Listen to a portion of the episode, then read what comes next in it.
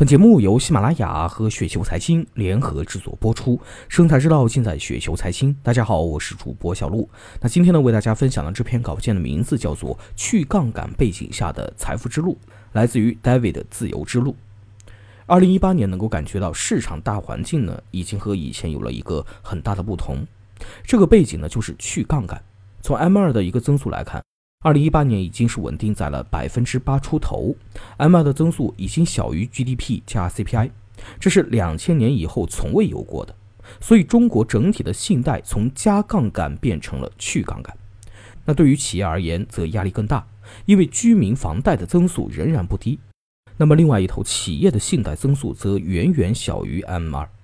统计看，企业的信贷增速过去一年多是低于百分之五的增速。这个增速下，传统的借新还旧模式将无法持续。整体上呢，企业必须依靠自己的利润来去杠杆。那对于一些僵尸企业，资金链则必然会断裂。所以去杠杆必然会引起另外一个行动，那就是打破钢兑。钢兑呢，在过去很多年对于中国的经济发展有很大的一个帮助。有了钢兑，企业的胆子更大了啊！敢借钱的企业获得了大发展，促进了经济；敢借钱的居民呢也发了财，敢借钱给别人的投资者也获利。但这个前提是中国经济的大发展。当经济发展到一定规模，钢兑是必须打破的，因为实业的利润已经扛不住利息的支出，而勤劳工作不如炒房。当一个社会寄生的体量太大，再有活力的机体也会扛不住。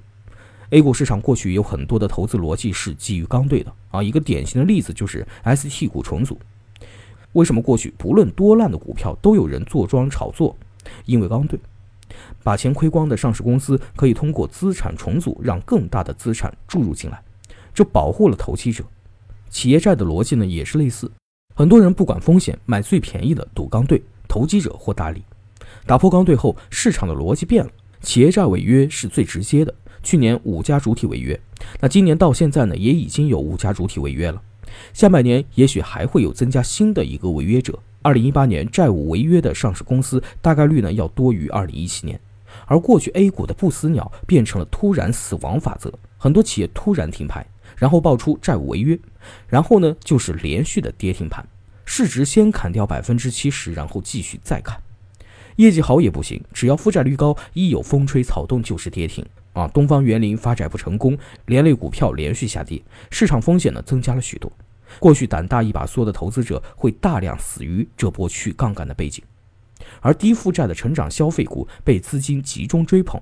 这些投资品种没有债务风险，但是市盈率变得很高，长线资金对债务风险已经颤抖，宁愿承担更高的估值风险。那这个背景下该如何去投资呢？第一点，不要负债。因为加杠杆一把梭实现财务自由的时代已经过去了，现在企业违约的天雷滚滚，而三四线的房价还在补涨，住户贷款的增速还在迅速增加，还有大量的人认为买房能上杠杆就是银行送钱。北京房价二零一七年三月见顶后下跌百分之二十，目前的价格呢也是一直横盘。如果算上资金成本，一年多的利息负担又是百分之六，而现在中介又开始推销法拍房，起拍价格是二手市场价格的百分之七十，法拍房的大量增加很可能就是前兆。那第二点，分散投资。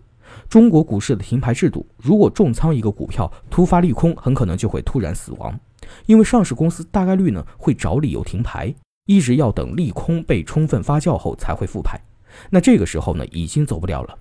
第三点。保持信心。现在债市的机构已经心理崩溃了。前几天呢，和做资管和公募的人聊天啊，对于任何有瑕疵的债券，都会被他们立刻甩卖。而对手盘只有私募，散户已经被债券合格投资者拦在场外，市场极度缺乏流动性，结果就会出现的股票情绪稳定，而债券大跌百分之三十的各种奇葩现象。而债市的恐慌也影响了可转债市场。现在可转债的估值已经堪比二零一四年一月的中旬。多只可转债跌破九十元，一多半可转债跌破一百元，这种恐慌的行为我是理解的。比如某一年突然失事了好几架飞机，很多人都会说坐飞机太危险了，甚至不敢乘飞机出门。而失事的航空公司的机票也会变得极低。但长期看，飞机失事的概率一直就是那么高。而此时买低价机票的旅行者并没有承担更高的飞机失事风险。债市可转债的资金链条恐慌一定会传到股市。我认为呢，在债务危机走出来之前，股票也很难会出现过去大牛市的普涨行情。但是未来就真的没有希望了吗？去杠杆的目的是清理僵尸企业，负债率高但利润率依然不错的企业，国家并不希望在去杠杆的过程中突然死亡。二零一三年钱荒的时候，也有人会担心中国经济被掐死，但是有人会把自己掐死吗？去杠杆总有到头的时候，等恐慌过去，需要高息续命的企业该死的死，该重组的重组，资产荒呢又会出现，因为手里的钱总要投资的。中国未来大概率会是低利率的国家，去杠杆结束后，很可能市场利率水平和日本、香港接近。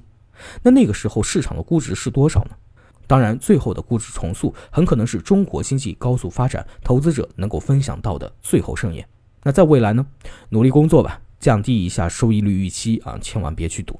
凭什么你点点鼠标买套房子就能够轻轻松松的超越靠辛勤工作来实际创造财富的职场人士呢？